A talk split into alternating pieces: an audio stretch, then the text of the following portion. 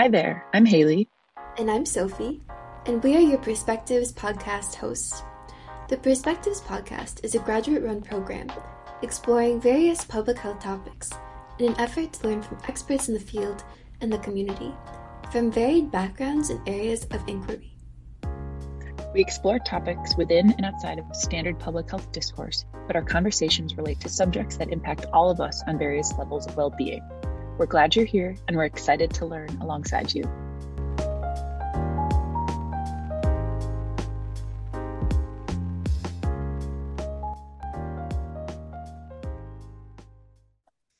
Hello, Perspectives podcast listeners. Thank you for joining us today.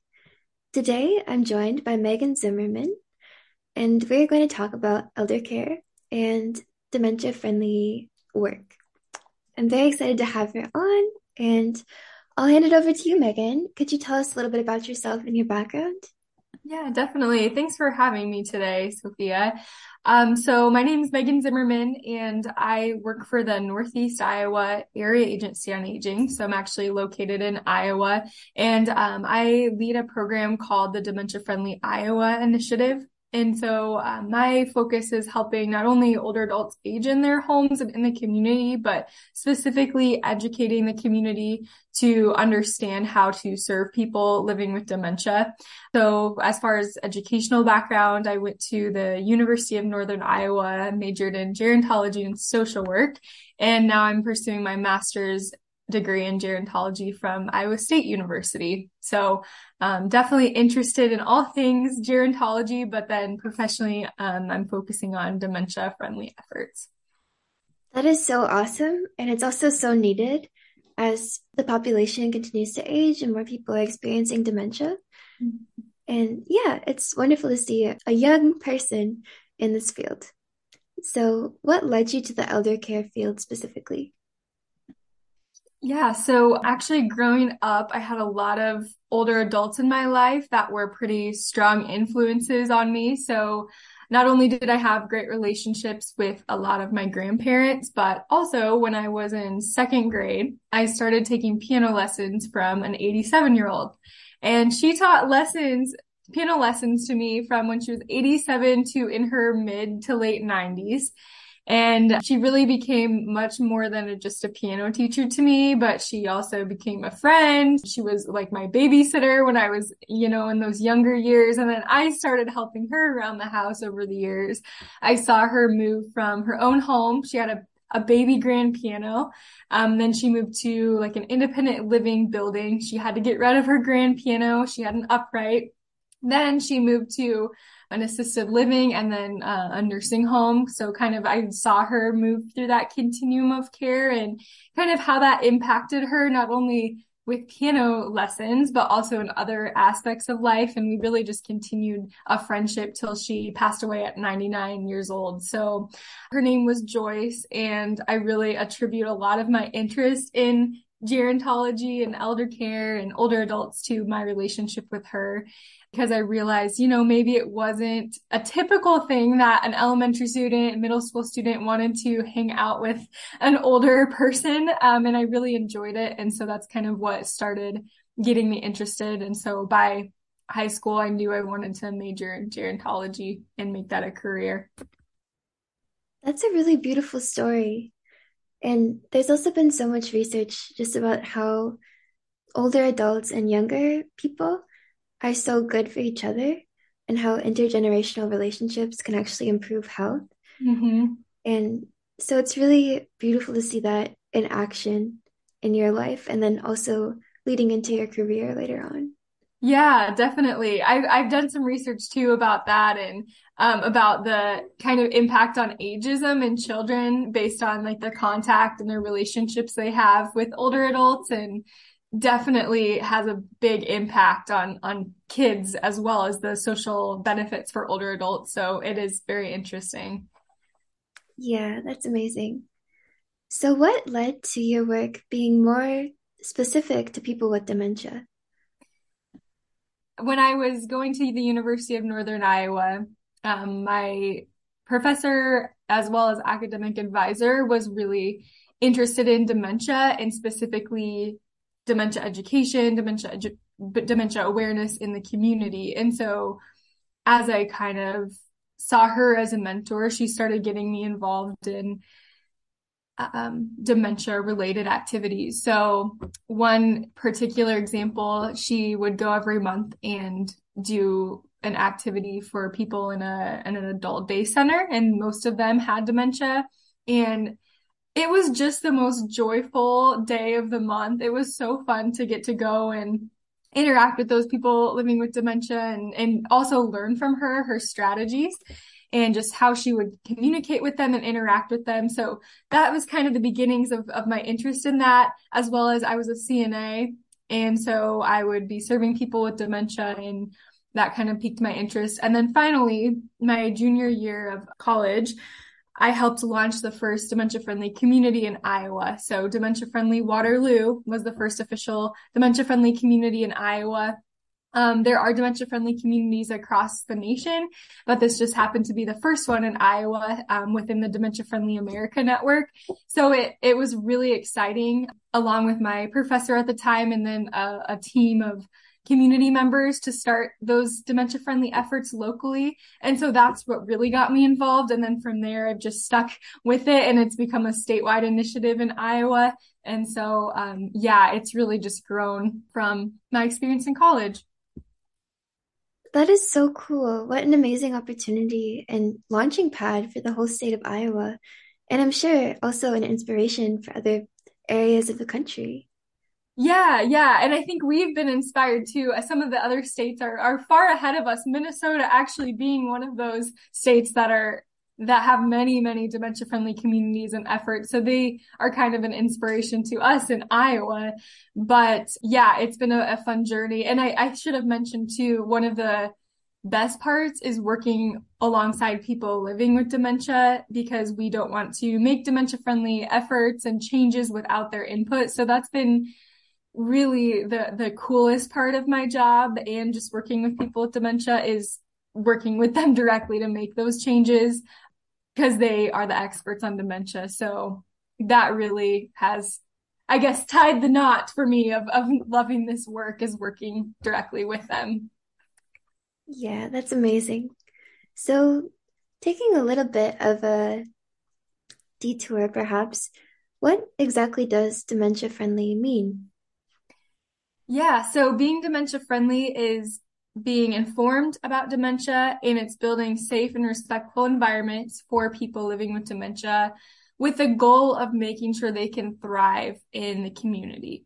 So the majority of people living with dementia actually live in the community. It's a big misconception out there that most of them just live in nursing homes when in reality majority are living in their own homes and going everywhere that people with dem- without dementia are going. So people with dementia go to the grocery store, to the gym, to the hair salon, to their church or other faith based community. And so we really have to start reframing how we kind of think of a person living with dementia and and we really need to start building those places up to be able to serve people with dementia well so being dementia friendly is that awareness piece but then also making changes to make the service or program accessible to people living with dementia.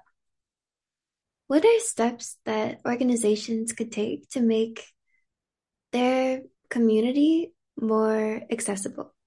Yeah, so for example, I'm just going to give um, the example of a hair salon because I, I, I think every sector and every part of the community has some really specific things they can do. So for, for example, a hair salon could think about turning the music down or turning the phones down when they have a client with dementia visiting, because with dementia, um, the brain with dementia starts to lose the ability to filter sounds. And so any sound coming in is just as important as the next.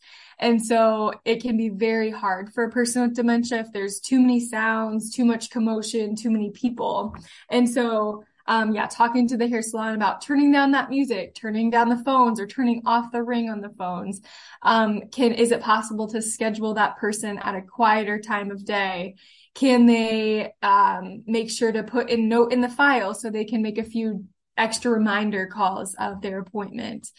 Um, oftentimes I think a lot of hair dresser hair professionals talk a lot during the experience, which is great for some people.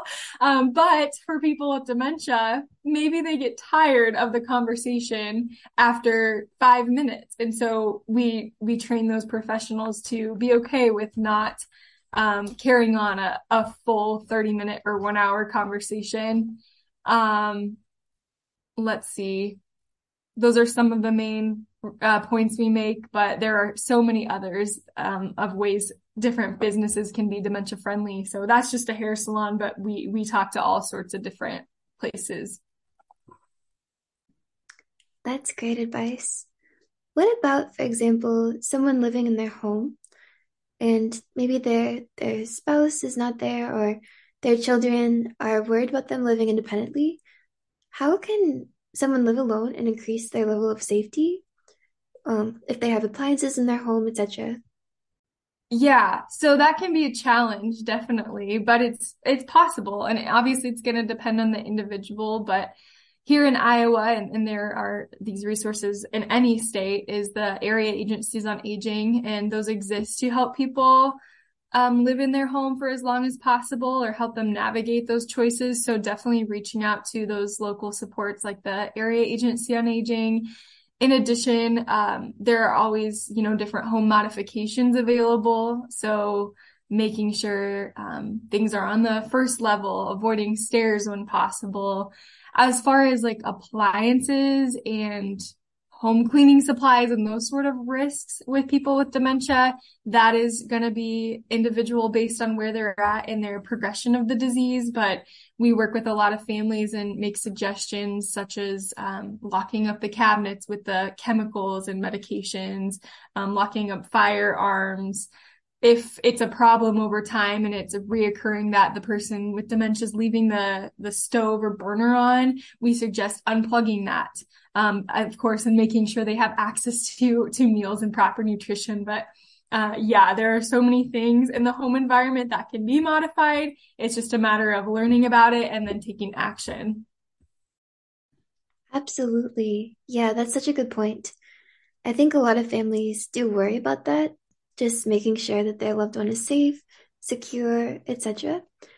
But there are so many modifications that can be done, whether someone is living completely independently or even, for example, in an apartment like an assisted living complex or independent living.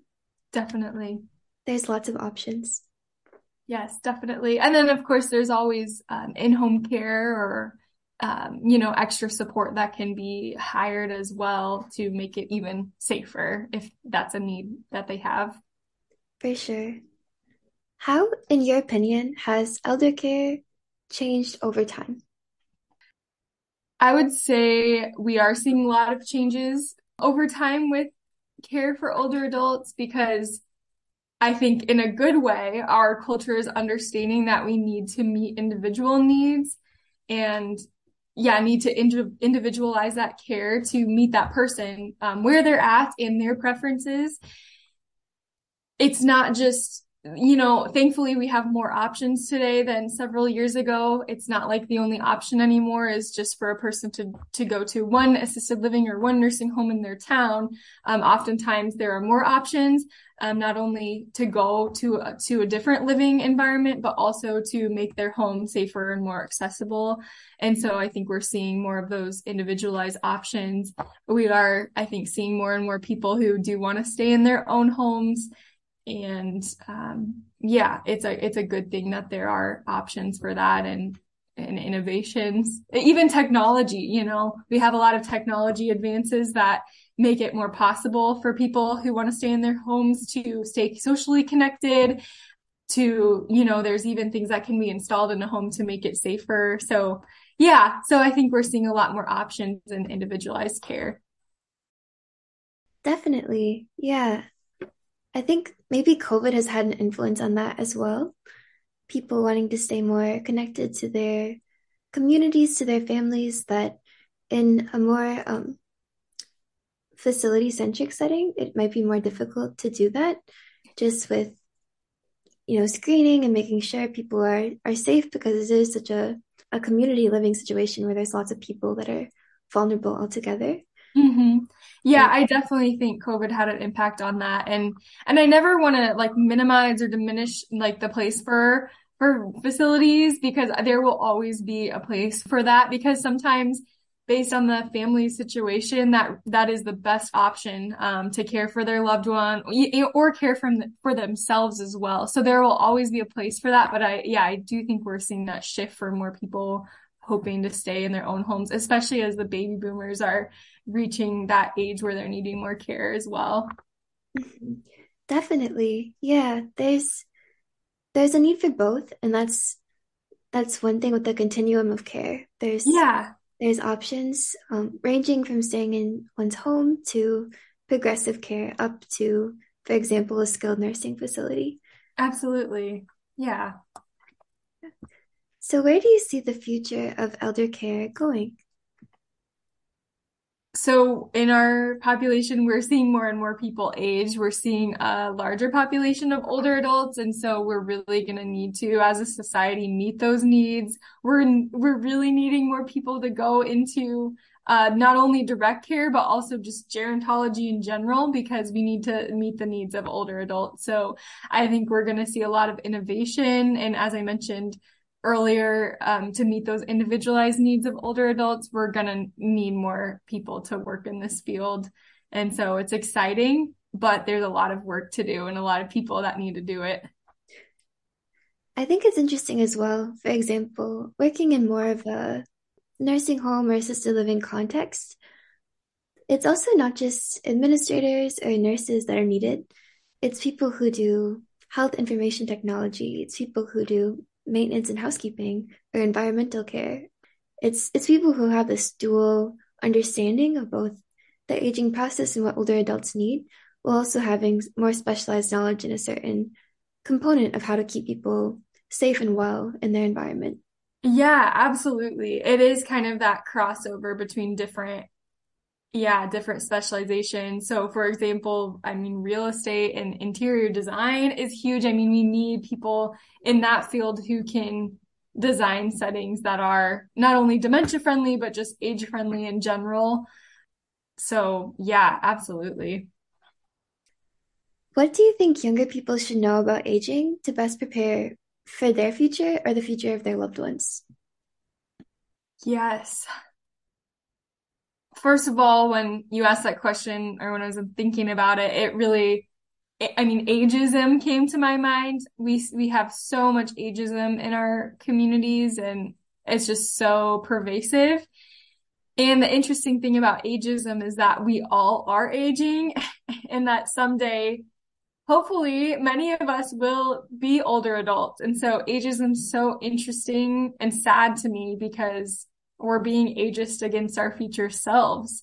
So, with that said, I think I would encourage younger people to interact as much as possible with older adults, uh, whether that's their family members who are older, whether it's volunteering in their community, because I think there's a lot to learn just from interacting with and building relationships with older adults because we really need to yeah, we need to be less ageist as a as a culture so I think that's the first recommendation I would have. And then as far as what they should know to prepare for the future of maybe their family members, I think there is a whole lot to learn. I'm actually in my family right now, one of my, yeah, one of my older family members is starting to need more care. And it's, as a gerontologist, it's hard for me to like be in that personal experience where I'm seeing, you know, a lot of confusion and just lack of understanding of what to do in my family. And so I think the more and more we can learn what's out there to prepare and, and just, yeah, try to educate ourselves ahead of time and prepare for the future is, is really helpful. There's a lot to learn.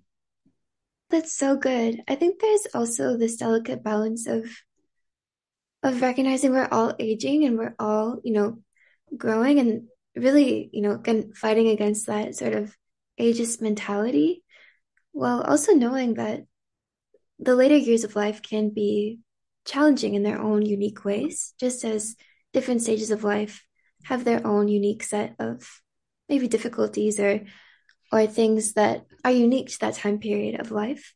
Mm-hmm. And so being both aware of just the the common humanity of all stages of life while also preparing for what that next stage of life might bring. Mm-hmm. There's definitely mm-hmm. it's a balance. It's a difficult tension for sure. Mm-hmm. And and to really recognize too, like there's there's so much beauty that comes with with older age, so much wisdom, so much um, to share with especially younger people.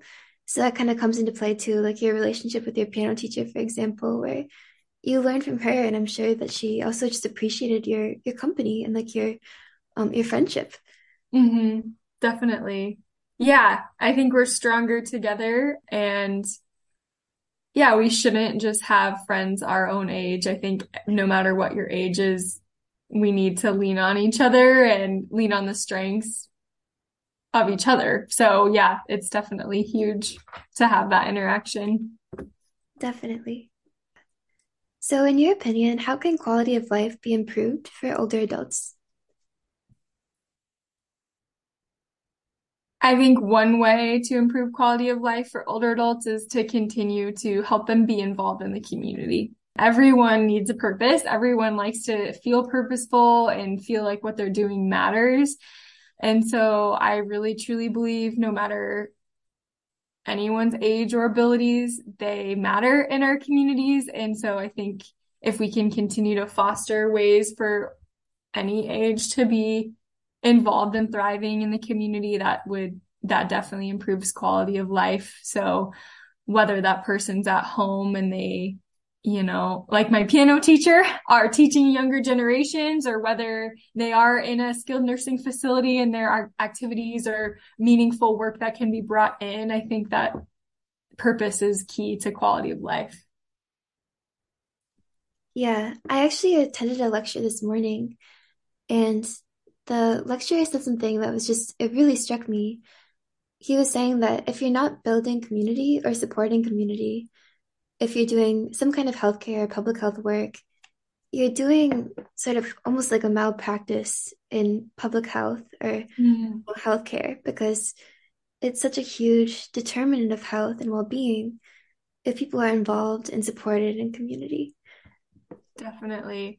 Yeah, and it brings in like there are so many dimensions of well-being and dimensions of wellness that you know, health is not just physical health. And I'm sure you talk about a lot about this in public health, but it's not just the physical health, it's the social, emotional, spiritual. And so improving quality of life for older adults has to include all of those dimensions or it's not well-being. It's not true health. So yeah, that's very important. Definitely. Yeah. And maybe another change in the elder care field in general is for a long time, especially in skilled nursing facilities, it was a very, very much so a medical model of, you know, it was focused on on treating the illness of people and providing basic care needs, but there's dimensions of well-being that were left out. And that's a shift that is, you know, a lot of people and all the levels of the continuum of care for older adults and also for people with different um, ability limitations that people are really trying to to get into this more of model of holistic and person-centered care yes absolutely yeah that individual individualized person-centered care kind of wrap around care and not just focused on health definitely i think we're seeing that shift. And I think we're going to see that more and more in the future as well.